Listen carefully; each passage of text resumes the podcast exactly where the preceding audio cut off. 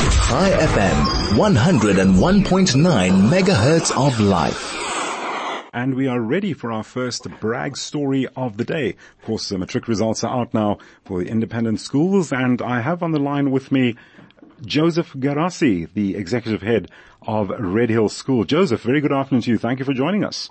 Pleasure, Michael. Thanks for having me on the show. Really appreciate it. And everything of the best for 2023. And of course, we have experienced the best with 20, the class of 2022.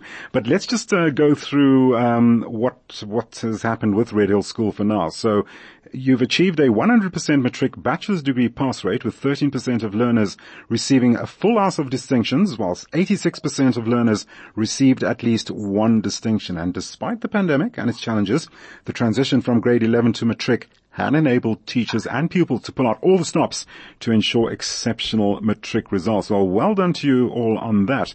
But let's start, uh, if you can tell us about your top students. What did they achieve?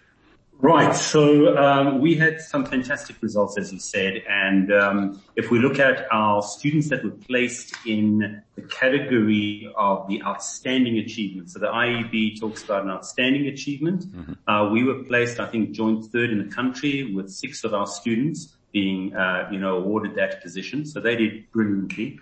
Our, one of our top, top stu- students, Sasha Bischoff, um, you know, he received a top 1% uh, candidates in five subjects, information technology, life sciences, mathematics, we achieved 100%, physical sciences and further studies. So he did really, really, really well. We were very proud of him. And as you said, you know, 17% of our students or more distinctions, uh, 42% received an A and above and 83% received a B average and above. So that was, you know, really, really outstanding. And then I suppose, you know, for me, really gratifying to see um, our Jewish students um, at Redhill um, outstanding results. Uh, Yael Blass and Lily Siegel were our top students um, who got eight and seven distinctions each, and they each got over 90% as an average. And of our Jewish students, 70% of them achieved five and more distinctions. So we're really, really excited. And probably with mathematics being our top, top, top uh, subject, I've never seen results like this in mathematics where 61% of our students received a distinction in mathematics, which we were really, really proud of. Well, Joseph, an incredible uh, um, achievement considering what we've just been through. I mean, lockdown conditions and, uh, yep. well, the COVID conditions and of course now coming out of that, how that impacted on school syllabuses and school activity. Tell us how you coped with the lockdown and the load shedding. What mechanisms did you put in place mm-hmm. to overcome this?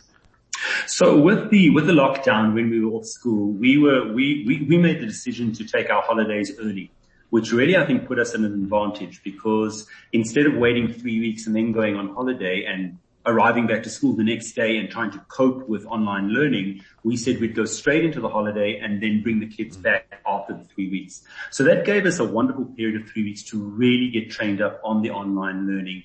And um, our, our teachers were just so, so passionate about what they were doing uh, they were thrown in at the deep end, but they gave it everything. And, uh, you know, when I hear my students talk, it, it really is the connection that we have between our students and our teachers that is just so awesome. Um, and that shows you how much they put into, into their work.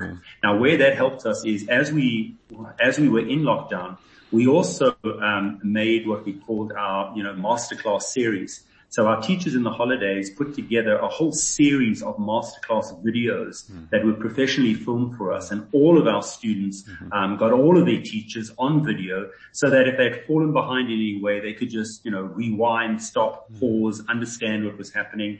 And as a school, we actually offered those, um, those learning um, videos to, to any of the government schools. And, you know, there were quite a few that took that up. And uh, we've got some partners like the Alexander Education Trust. We gave them all those videos. You know, we were, we were not only helping ourselves, but we were trying to help any of the schools that we felt, you know, would, would be able to make use of it. So I think that's, that, that's what got us through that period of time. And then coming back, you know, oh, look, we're very lucky that on campus we've got generators. Mm-hmm. But I think, you know, if I want to put my finger on, you know, why we really did well is at the same time as we concentrated on you know, the academics, the online learning, all of those type mm-hmm. of things, we made it an equal priority to work with our students on their social and emotional well-being. And we're very proud at our, at, our support systems that we have at our school. So our teachers are, who are mentors to children, they all have small groups where they mentor certain children. Mm-hmm. They would keep in touch with kids all the time. We had workshops as soon as we came back to school to ensure that if there was any learning that, you know, the students um, you know, were not up to date with it. That was taken care of. Mm. So it was a, it was a joint effort of our teachers, our students who are passionate about their learning and their families who, mm-hmm. who really supported them. And it was amazing to see these results after, you know, three difficult years. And, and these kids bore the brunt of it because in their grade 10 and 11 year, uh, you know, those were the years where you get your foundation in high school they had kind of missed that, but we made sure we were on top of things. Joseph, we wish we could chat a bit more about that. So you, funny though, you did outline the plans and initiatives that you put into place for uh, your uh, students and of course our programs that you contributed to the community. I wanted to elaborate on that, but unfortunately we've just run out of time at the stage. Joseph, thank you so much for making the time to join us. Everything of the best for 2023 and let's make it 101% next year. Joseph Gerassi, uh, the head of the Redhills School, joining us uh, on the line to give us a rundown on the remarkable achievement of his school's uh, uh achievement in the uh, matric results for 2022.